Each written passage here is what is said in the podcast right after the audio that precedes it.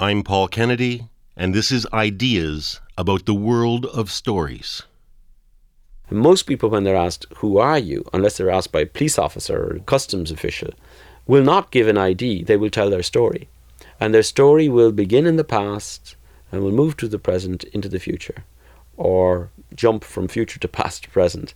These are my desires, these are my experiences, these are my memories, this is where I am now, this is where I'm going to, these are my hopes, these are my disappointments. It will be a story.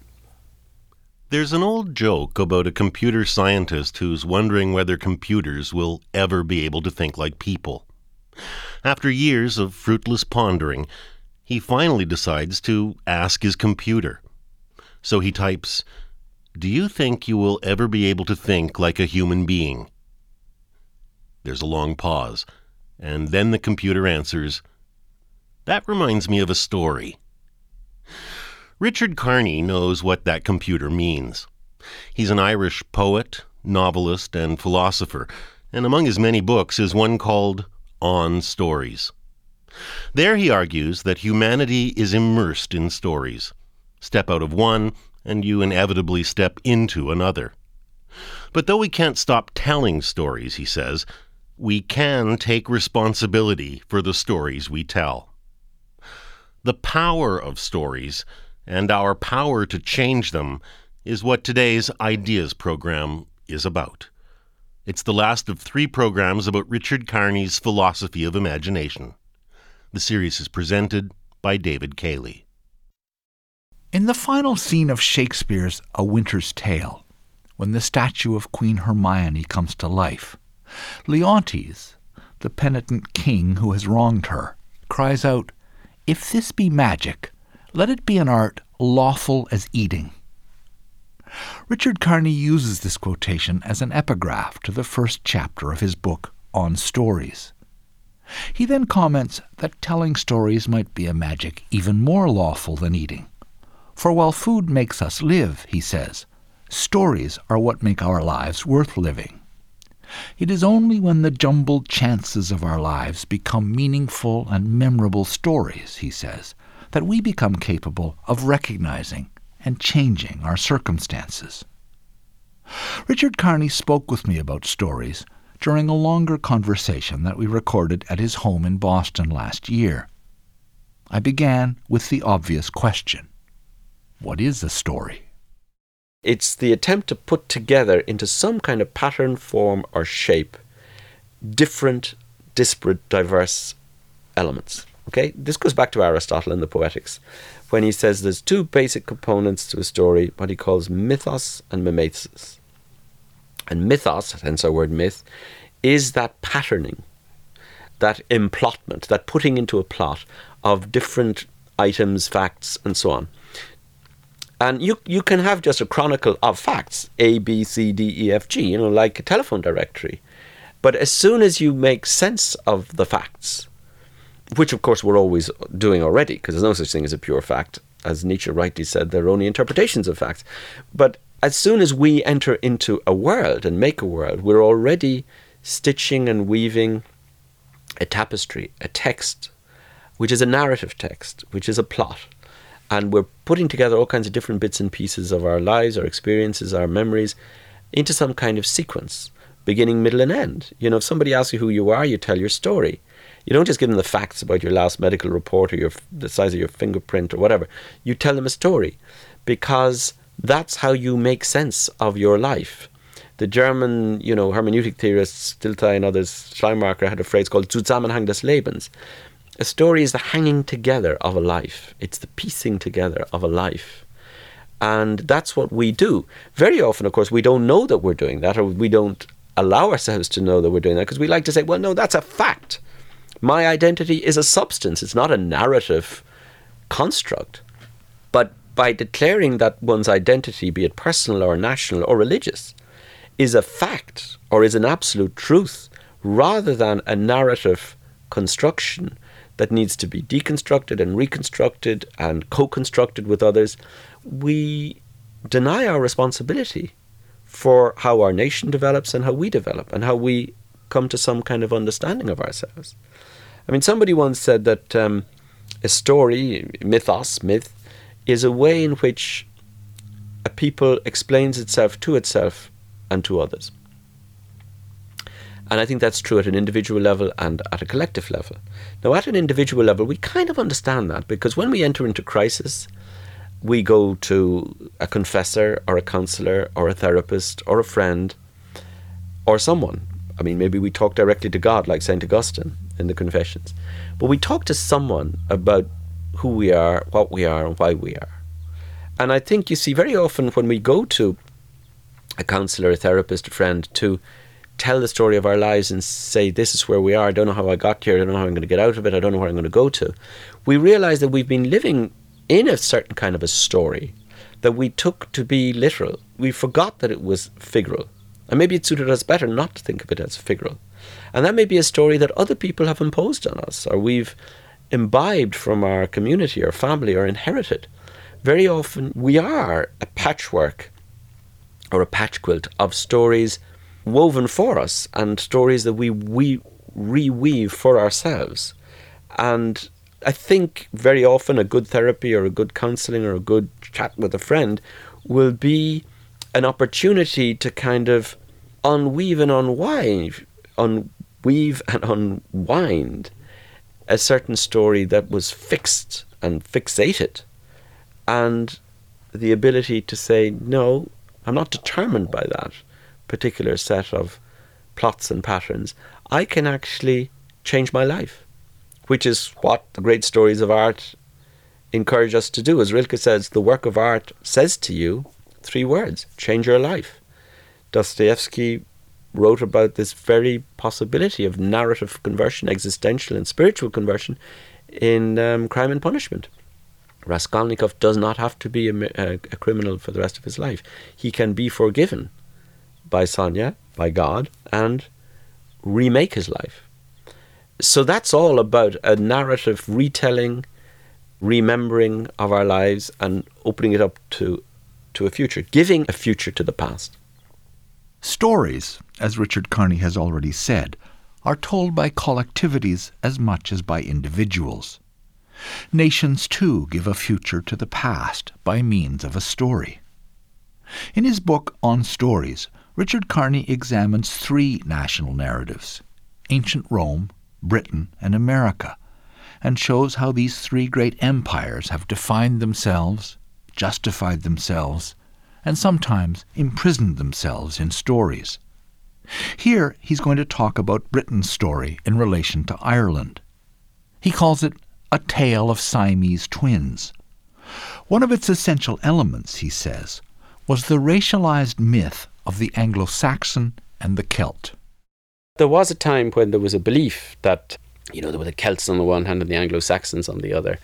And it was kind of largely foisted upon us by the English, who said, you know, the Anglo Saxons have reason and logic and um, cold blood, and they are destined to rule the world, whereas the Irish are the music makers, the dreamers of dreams.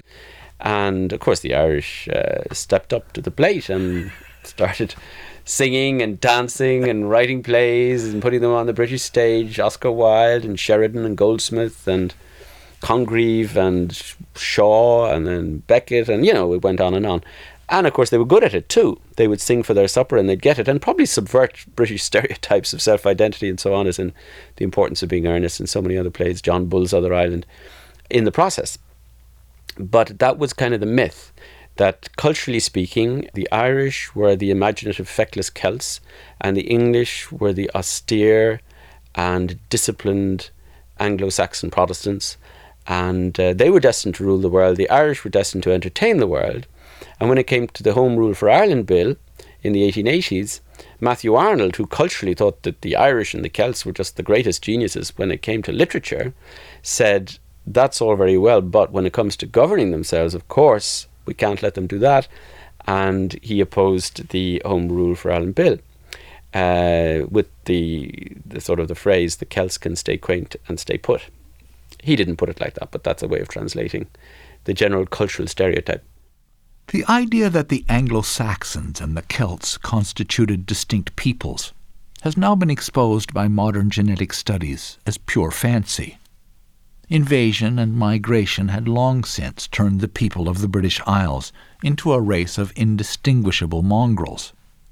But the story was powerful, and it had strong institutional support, going all the way back to the Middle Ages, to the year 1366.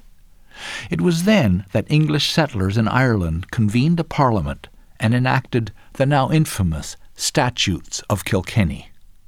The Irish were considered beyond the pale. The phrase beyond the pale. The pale was the palisade, a, uh, a wooden fence around Dublin and environs, and anybody within the pale was gens, part of the race. That's what it means the people, the race, the nation, the gens, uh, which gave rise to gentry, gentlemen, and so on.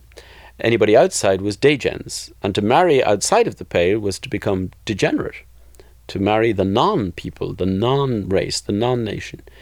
And that was purely cultural because, in fact, every time the the English tried to invade Ireland, they became, as the old phrase went, more Irish than the Irish themselves because they would intermarry and, you know. So the plantations failed again and again until these statutes were set up that created this false division. It was kind of a first instance of cultural apartheid, you could say, where those inside the pale and kept inside the pale would be told to speak in a certain way, dress in a certain way, um, have certain kinds of manners and customs, and those outside would be totally distinguished by having other features of speech and dress and behavior. And this was a legal separation. But in order to reinforce it, you had to pretend that this legal separation had a real cultural standing, that they were culturally separate as races. And then this in turn had to have a biological and political standing, so that it was actually a question of, of blood. The gens, as it means from gentus, birth, you are a gentleman because you live inside the pale and you are of pure blood and the Degens are of impure blood. But that was a construction. It's a cultural, legal construction which then took hold. And of course, then with the Reformation, two centuries later, Protestant was attached to the gens, Catholic to the Degens. And that was one of the reasons why it took so many years, hundreds of years, to undo that extraordinary cultural myth invention. The idea of two utterly distinct and irreconcilable peoples began undeniably, with the English. But the Irish, beyond the pale, soon constructed a counter story, a Celtic myth to rival the Anglo Saxon myth.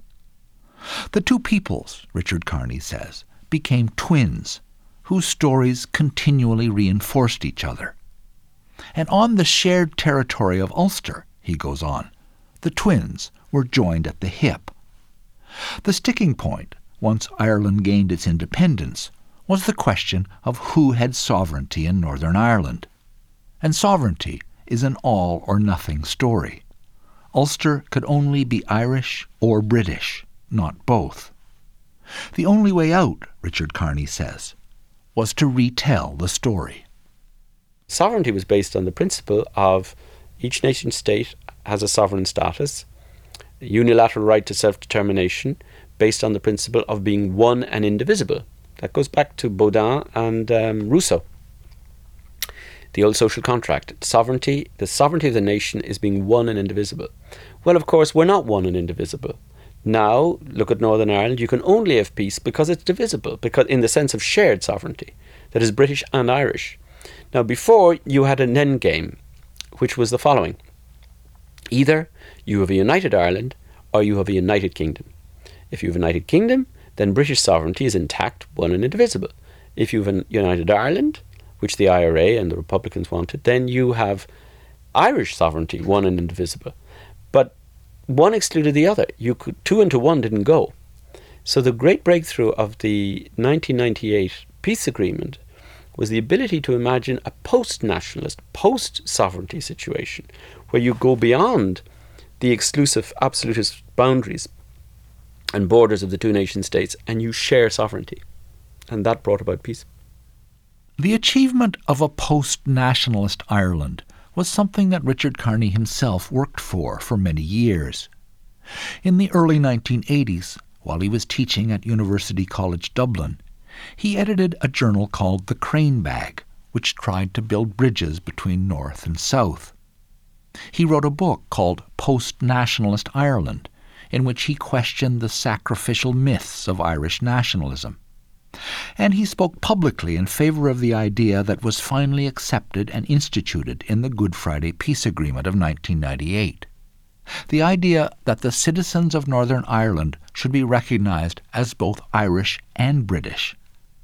His first and most problematic public presentation of this idea came in 1983 at Dublin Castle, when he and a Northerner called Bernard Cullen addressed an advisory body called the New Ireland Forum. Sometimes it was very contentious. I was called a traitor when I first uh, proposed that. It was televised live on, on Irish television. And at the time, even though two of the parties, the Labour Socialist Party and Fine Gael, sort of left of centre party, I knew were supportive of what I was saying, they were kind of allowing me to go out there as a sort of not a ventriloquist dummy because I was speaking for myself, but as a um, a decoy, you know, a um, what's the word I'm looking for? A guinea pig, a you know, trial run to see what happened. sacrificial lamb. Uh, well, sacrificial lamb is, is pretty accurate too. So of course the, the, the, the walls came tumbling down, and you know I was a traitor to the nation. I was giving up, you know, what my forefathers and Padraig Pearse and the United Irishmen and you know the Irish Republican Army had fought for for so many centuries. But as it happened, you know, John Hume in Northern Ireland, a man of great, great peace and a worthy winner of the Nobel Prize. I was working pretty closely with him on this and Garret Fitzgerald in, in the South, who was a wonderful and very inspiring um, Prime Minister, and Mary Robinson, who then went on, she was Labour Party at the time, she then went on to become the President of Ireland, the first uh, woman President, and a wonderful President she was. She opened up, and, and these people, and I was able to help them a little bit, opened up Ireland to the idea of a post nationalist vision that were not confined to to frontiers and barriers and borders, that in fact the Irish nation, if we want to talk about a nation, is as cultural as it is political. And there are 72 million people in the Irish diaspora throughout the world, over 40, 40 million in North America, who claim Irish identity or Irish descent or Irish origin of some kind. And, you know, the goal was to widen the frame, open up the debate about what it means to be Irish to include these people. You know, 72 million people in the world, there's only four to five million living on the island of Ireland. It's very important to, to open, it seems to me, the sense of national identity to, to that multiplicity, to that hyphenated sense of Irishness, so that then we can get down to the daily responsible business of politics without tying it up with the very vexed issue of the nation.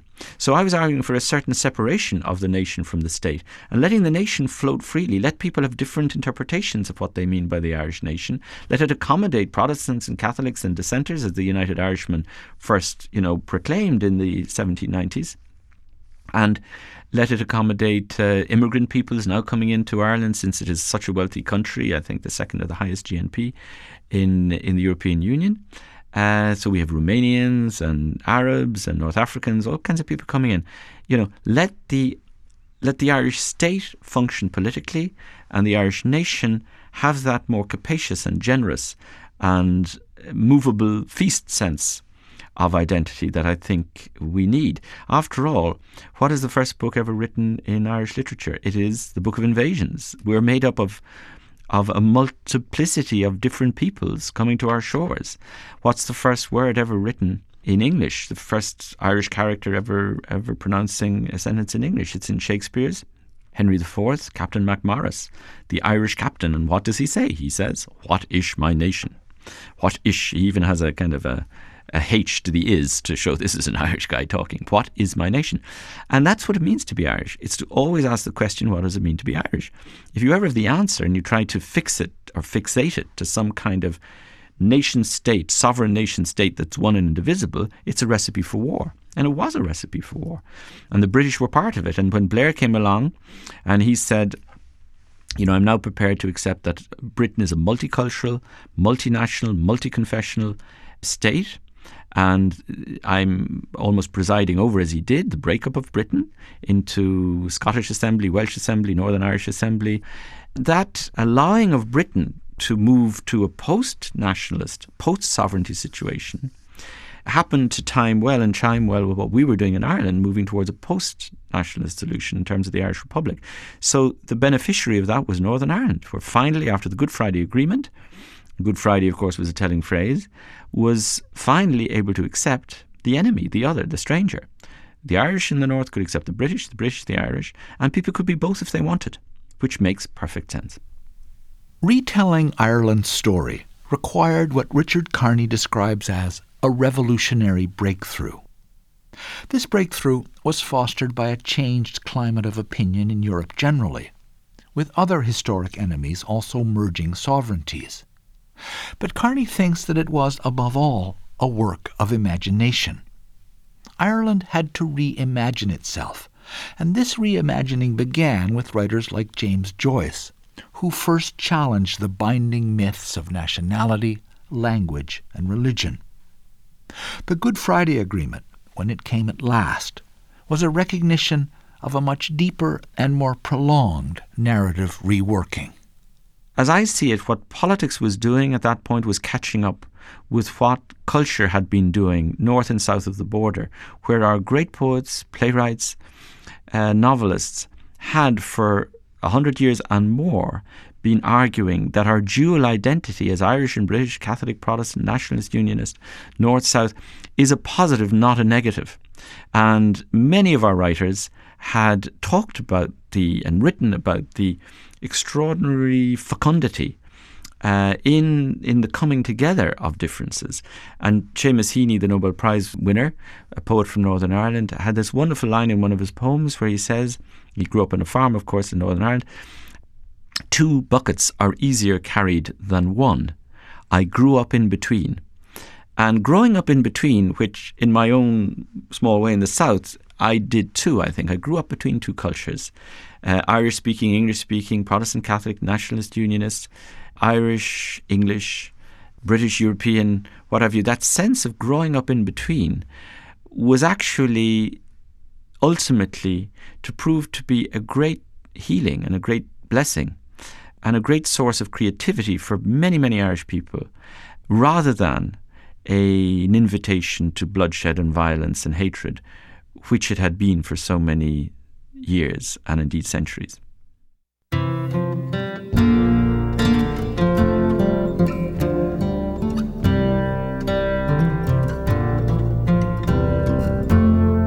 You're listening to Ideas on CBC Radio 1 and Sirius Satellite Radio. Today, Irish philosopher Richard Kearney talks about stories with David Cayley.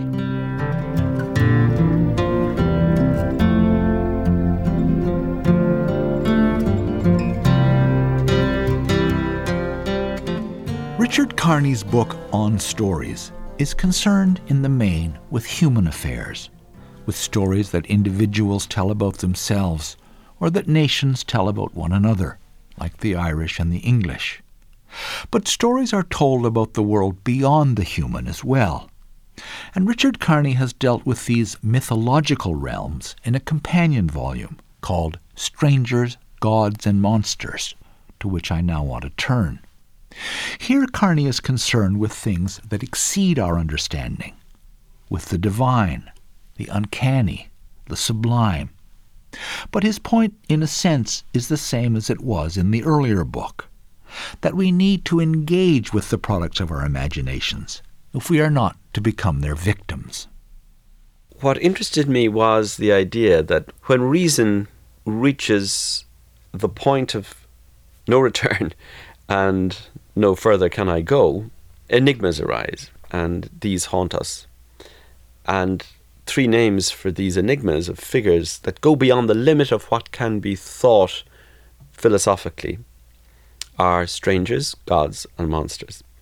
And um, I was interested in suggesting that rather than consigning strangers, gods, and monsters to irrationality or to some kind of primitive superstition or to nightmares at night or to caricatures of the enemy in war or to denunciations of other people's false gods and graven images, that we should nonetheless try to conduct some kind of dialogue with these figures. That it's not enough just to consign that to silence or paralysis. What I really wanted to do was to try and take the fear and the threat out of these figures of otherness that go beyond the limit of human reason, and to suggest that there are other ways of coming at them through metaphor and myth and symbol and narrative, and in the process develop some kind of conversation with these figures of otherness. In, in a way, to try and build bridges. Uh, that's that's what I see the work is doing. To try and build bridges, a bit like Jacob's ladder, that goes up and down between our realm of understanding and some other realm, whatever you call that realm. You know, a transcendental other world, heaven, Valhalla, nothingness. You know, there's different names you can give to this other realm beyond what is thinkable and knowable. But in any case, I wanted to follow the model, which I kind of call the hermeneutic model of interpretation, where these are not evident meanings. These are not transparent meanings with, with an evident, clear, and distinct sense. They are doubled meanings, multiple meanings. They come in different ways, in different guises and disguises. And of course, in Jacob's dream, in, in the biblical episode in, in Exodus, I think it is, it's angels going up and down because that's what angels do, you know.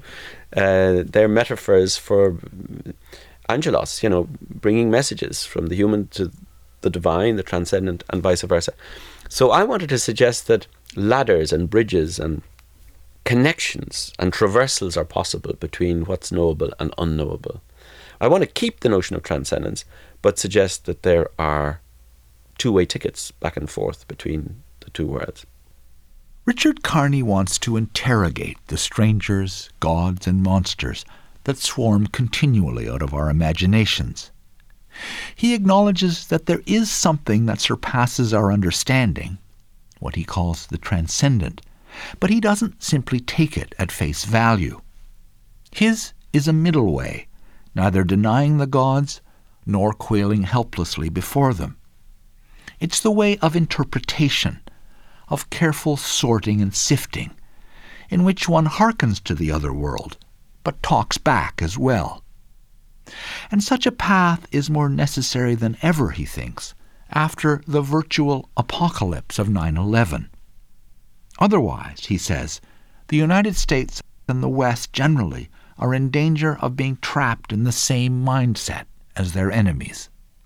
Clearly, Al Qaeda were determined to prove that they had the gods on their side and the West basically was composed of monsters. And America, Israel was the little monster, the little Satan, and America was the big Satan, the big monster. So, what do you do when you have absolute good on your side? Well, you, you kill. You conduct a crusade or a jihad or a counter crusade, and you kill, which is what Al Qaeda did in uh, September 11th. And then the question was, how would the West respond? And unfortunately, at least in part, this is my thesis in the book, it responded in kind. That is, it joined the apocalyptic discourse of crusade, jihad, and off we went in pursuit of the monster. And of course, it was interesting how the the notion of the monster morphed from bin Laden initially to Saddam Hussein. When bin Laden couldn't be found in his cave, he just kind of disappeared, volatilized into thin air, as sometimes supernatural monsters tend to do. You know, demons have an ability to, you know, be there one moment and gone the next. Then it morphed into Saddam Hussein, and he became the monster. And the word terror became a word to justify a war rather than think about it and think about the causes of it and think about the alternatives of dealing with the enemy. Because no doubt there's an enemy out there who wants to kill and did kill in the case of September 11th and in other cases. But rather than, as Spinoza, uh, you know, the enlightened Jewish philosopher, bade us do, when faced with something enigmatic, he says, do not complain, do not rejoice, try to understand. And I think there was a, a singular, an egregious failure of understanding in that instance and a slipping into a kind of an ideology of apocalypse, which in a sense is a covert religious ideology. And so the war on terror becomes a war about something unthinkable, unnameable. It becomes a war about strangers, gods, and monsters.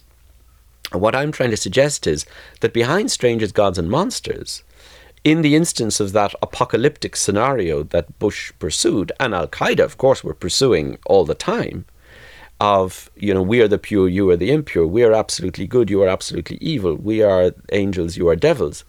Behind that scenario, there was also another motivation, it seems to me, which is not just to punish the evil enemy in this apocalyptic way, but also to unite the people.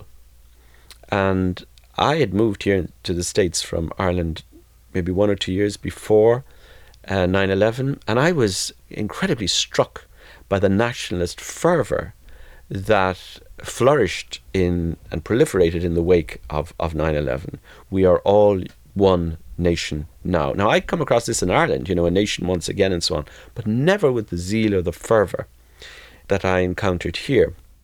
Richard Kearney doesn't dispute the monstrousness of the attack on the World Trade Center. What interests him is how indefinite the figure of the monster has remained, how vague the object of a war on terror is, how easily a discourse about evil has displaced sober political analysis. So it's not that there is no monster, he says, but rather that the righteous, on both sides, would prefer not to look the monster in the eye. There's a very interesting um, story I read about Pema Chodron, who was a Buddhist therapist. She tells of how she was um, counseling somebody who was having these nightmares. And she talked to her patient, and the patient said, You know, there's this monster that keeps chasing me. And I go into one room, and then I lock the door, and the monster opens the door, and I go into another one, and it goes on and on and on. And this was a recurring nightmare. and Eventually, Pema Chodron said to her, Well, what does the monster look like? She said, Well, I've never looked. I mean, I'm so terrified I couldn't look at the monster. She said, Well, next time you have the dream, look at the monster.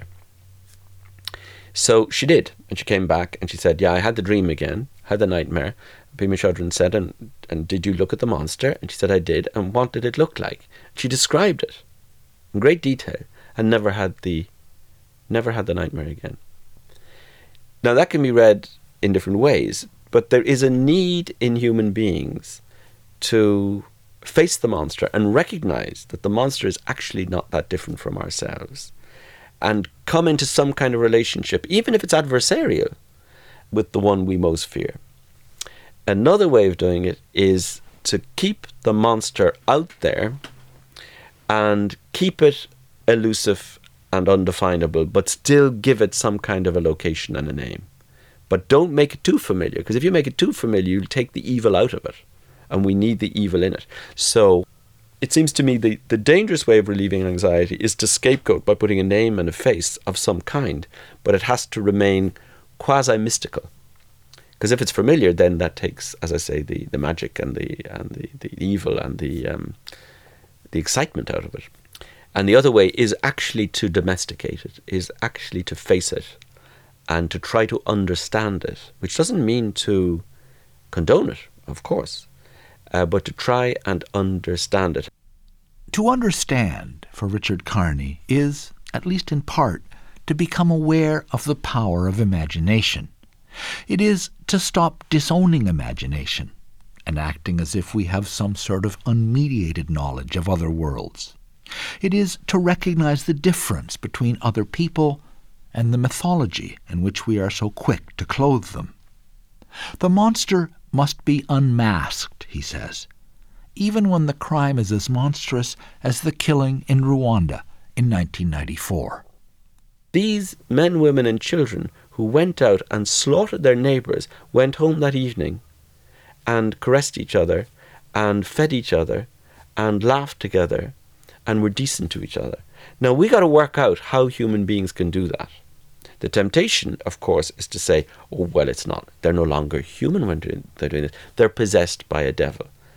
They become monsters. They do become monsters, but why do they become monsters? And they remain human when they become monsters. They are human monsters. That's the conundrum we have to think through. And, and it seems to me that the perversion of the apocalyptic scenario, which takes a very legitimate sense of division between justice and injustice, and literalizes it in a fundamentalist way into we are the divine elected people of God, they are the demonically possessed and damned evil ones, part of an evil empire. We're the good empire, they're the evil empire. Where did you last hear that? Star Wars, no? Or did certain American presidents use terms like that? That's what's kind of frightening about it. And it's not a joke because, in a way, it has consequences. To talk like that, I mean, you could say, well, it's just a metaphor. You know, he doesn't mean it. He doesn't really believe in the, that it's an axis of evil with a capital E and that they're demonically possessed and that God is really on his side. That's just rhetoric. Well, it's rhetoric, but it's a rhetoric that is quite a purchase on a lot of imaginations in this country and indeed in other countries.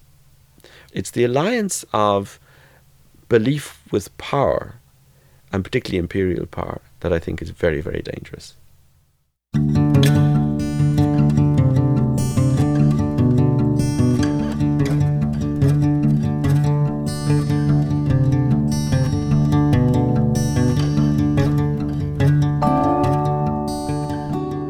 Kearney wants to make the imagination, the storytelling power, conscious.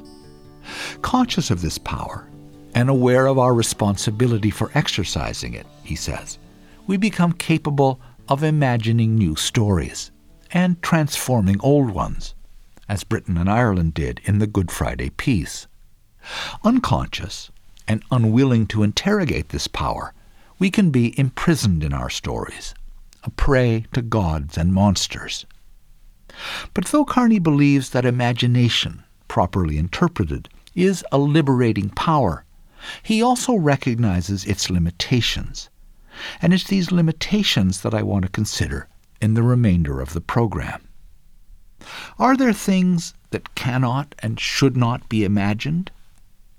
Are we at risk from the overwhelming abundance of images that now surround us?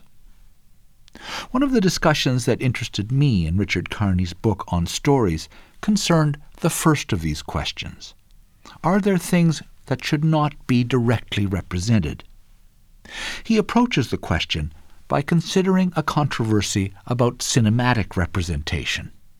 I was very taken by the debate surrounding two films that came out about the Holocaust as two attempts to respond to the question how do we ethically remember such an appalling, unthinkable, unimaginable event? And Steven Spielberg produced his now very famous film, Schindler's List, and Claude Lanzmann, a French filmmaker, produced a film called Shoah, which was eight and a half hours long. Shoah is the Hebrew term for Holocaust. And he chose not to use fictional scenarios or professional actors to dramatize the scenes, as Spielberg had done in Schindler's List. Instead, Lanzmann decided that the more ethical thing to do was to only use to camera interviews with survivors, both SS survivors, mainly filmed incognito, mind you, and Jewish survivors. And so he produced this eight and a half hour documentary, which is very difficult to watch. It's extraordinarily moving and sort of devastating and painful, and is certainly very faithful to the memories of these survivors. Now, the question that arises on foot of that is who is more faithful ethically to the event? Because it seems to me that there are two sort of fidelities here. One is to make us feel how horrible that event was. And at the same time, we've got to know what happened, which first person testimony, of course, gives you. Even the voice that cannot properly articulate or communicate its experience. The person who breaks down, who can't finish the sentence, who turns their head off camera, who sobs, that is itself a mode of testimony that is so different from the fluent, dramatic exchanges and editing of a fictional drama. And I suppose the issue is this that Lanzmann is more faithful to what Aristotle called phobia, the, the need to have a certain distance so that you can properly understand what happens. But Spielberg was more faithful to what Aristotle says in any story is also necessary, in a tragic story he's talking about, which is pathos, and eleos, it's sympathy, feeling. So Spielberg brings us into the suffering and enables us to suffer with the victims, whereas Lanzmann pulls us back, as it were, and we watch but we can't connect with the characters because it's all too horrible in a way. So there's more distance with Lanzmann, there's more passion and feeling with Spielberg. And the debate went on, and uh, uh Lanzmann was very critical of Spielberg, saying this is typical Hollywood kitsch and he's using catharsis and all kinds of emotionalism so that people who go to the movie, you know, can voyeuristically and vicariously participate in the suffering without taking any of the consequences or taking any responsibility. On the other hand, Spielberg was saying, look, I got to get this message out to people. And Spielberg's film was shown all over the world. It was even discussed in the Senate. And in a day of national remembrance of the Holocaust, it was shown in every public school. And debates followed and even skinheads, you know, went to see it in Germany. And, and many people uh, in Germany did not know the story in that way and in that sort of detail. Now, these are not the people who are going to stay up until two o'clock in the morning to watch some arts channel showing eight and a half hours of pretty difficult straight documentary. So, at the level of communication and feeling and empathy and imagination, I think Spielberg probably did the right thing and was more successful in helping us to remember what happened so that it will never happen again. On the other hand, it's probably true that a certain aesthetics of distance and discrimination and understanding and pure witness that is faithful to the cold facts was better represented by Lanzmann. So it's a very tricky one in terms of how do you use imagination to recall such an event. Richard Kearney makes a good case that Schindler's List manages to strike a successful balance between ethical purpose and the dramatic demands of popular movie making. And I think he's generally more of a populist, more tolerant of popular culture than many of his fellow philosophers have been. But he does recognize that the imagination faces a unique threat today. From the sheer volume of song, story, and image that now pours down on us? I think the sort of wall to wall culture of simulation that we have now, where everything seems to be immediately available through the internet, through video, through computers, whatever, there is a danger that the very distinction between the real and the imaginary disappears altogether. And that is something that, you know, in the wake of imagination and and in on stories too, I, I look at this collapse of the distinction between the real and the imaginary in our postmodern age, where everything becomes mere simulation, such that you even get a philosopher like Baudrillard in France saying the Gulf War was a TV war. Well, sorry, you know, there were people out there who got killed on both sides in those desert nights as the bombs descended. So there's kind of a, an hysteria of, of simulation and simulacrum where everything is a copy.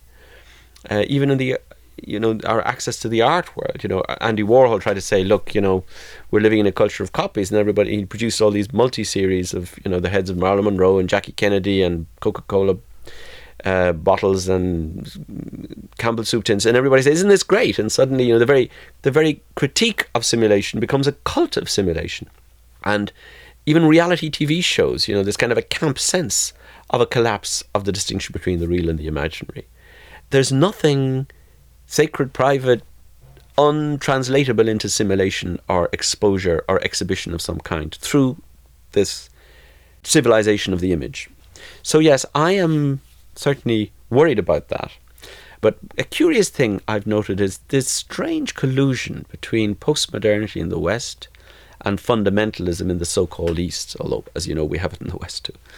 And it's this that postmodernity, or a certain version of it, collapses the distinction between the real and the imaginary and says everything is now imaginary, conflates the two, subsumes reality into simulation, image.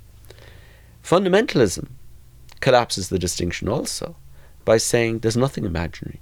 Everything is to be taken literally, including the Satanic Verses by Salman Rushdie, including Kazantzakis' books and movies whether it's Christian or Islamic fundamentalists, the argument is there's no distinction between the real and the imaginary, but in this instance, we collapse the imaginary into the real.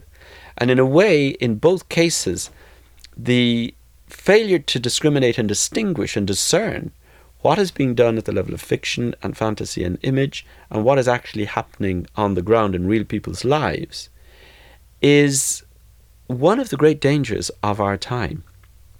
And fundamentalism and postmodernism collude in their different ways in that collapsing of that incredibly important differentiation between the real and the imaginary.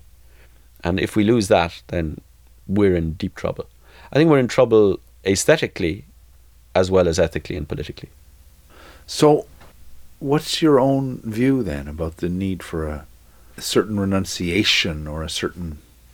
I think it's very important for imagination to revivify the real and bring it to life and open up possibility. But I think it's also very important for imagination to recognize its limits and that there are points at which it must attend to the real and acknowledge that there are things in reality that we cannot adequately imagine.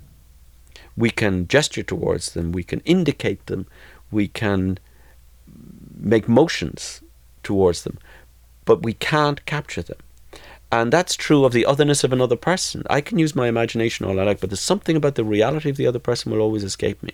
There's something about the reality of God. If I believe in God as an absolute other, that will always escape, escape me. Now, I need images, parables, myths, stories, because that's my way of accessing God. But there's always something about the otherness of the other person, the otherness of God, the otherness of suffering to come back to the case of the Holocaust or war, they will always escape my imagination. And I have to be dutiful to that line or limit in the sand that says I can imagine so much, but no more. And there's something that will always remain unimaginable beyond this line. So that when it comes to strangers, gods, and monsters, there'll always be something strange about the stranger that I can never adequately capture in images. The same about the monster. There'll be always something about evil that I will never be able to fully explain away. And Even Kant knew this. You know, he called it radical evil. Something just incomprehensible. How could people do this? And we've got to try and understand that. But the imagination cannot always do that work. And likewise, it seems to me, when it comes to gods, we've also got to be humble, I think and vigilant about overstepping the mark and reducing God to our image.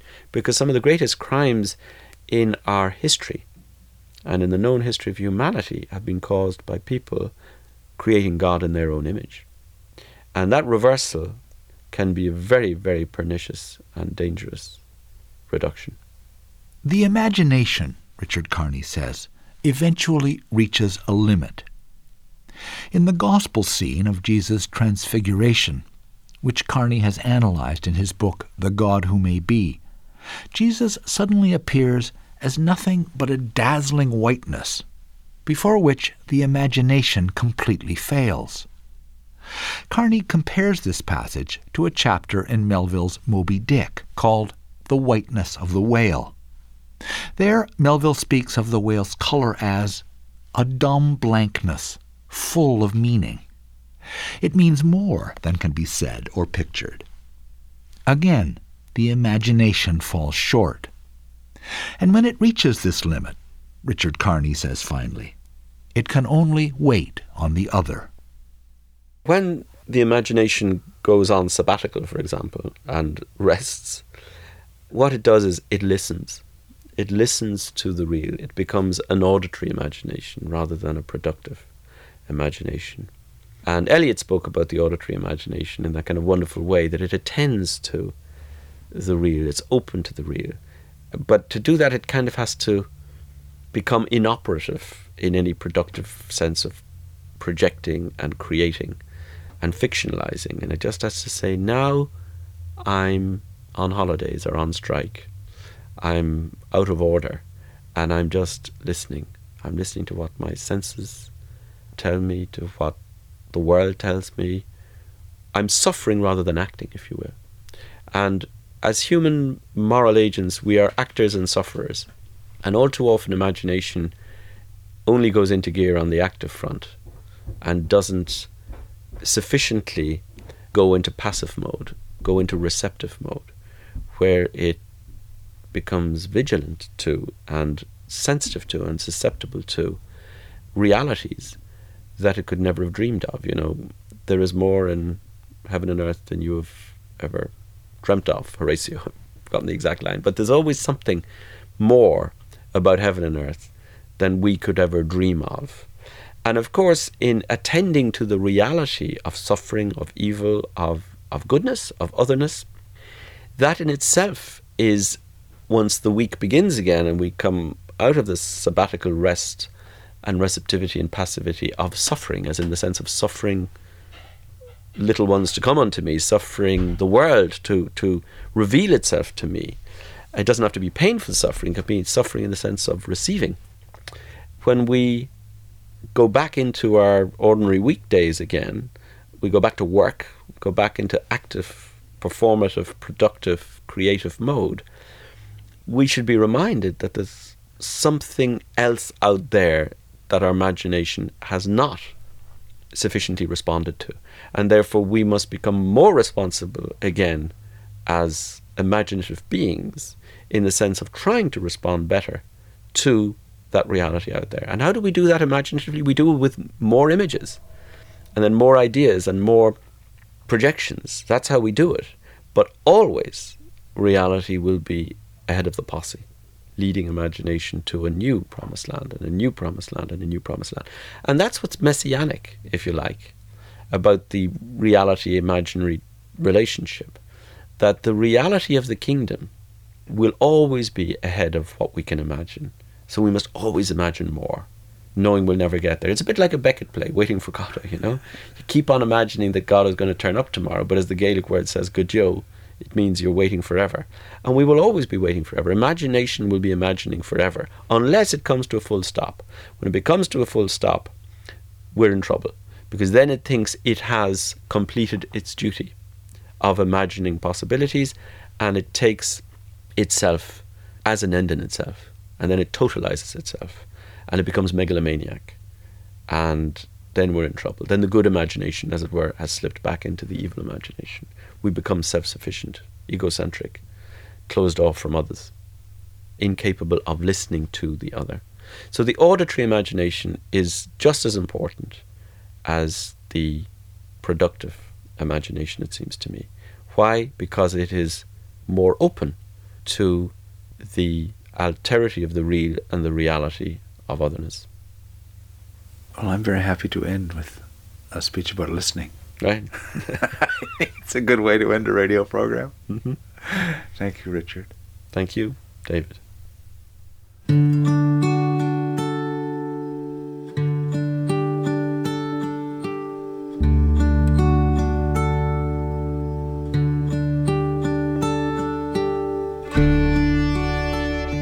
On Ideas, you've listened to the third and concluding episode of The God Who May Be a conversation with philosopher Richard Kearney.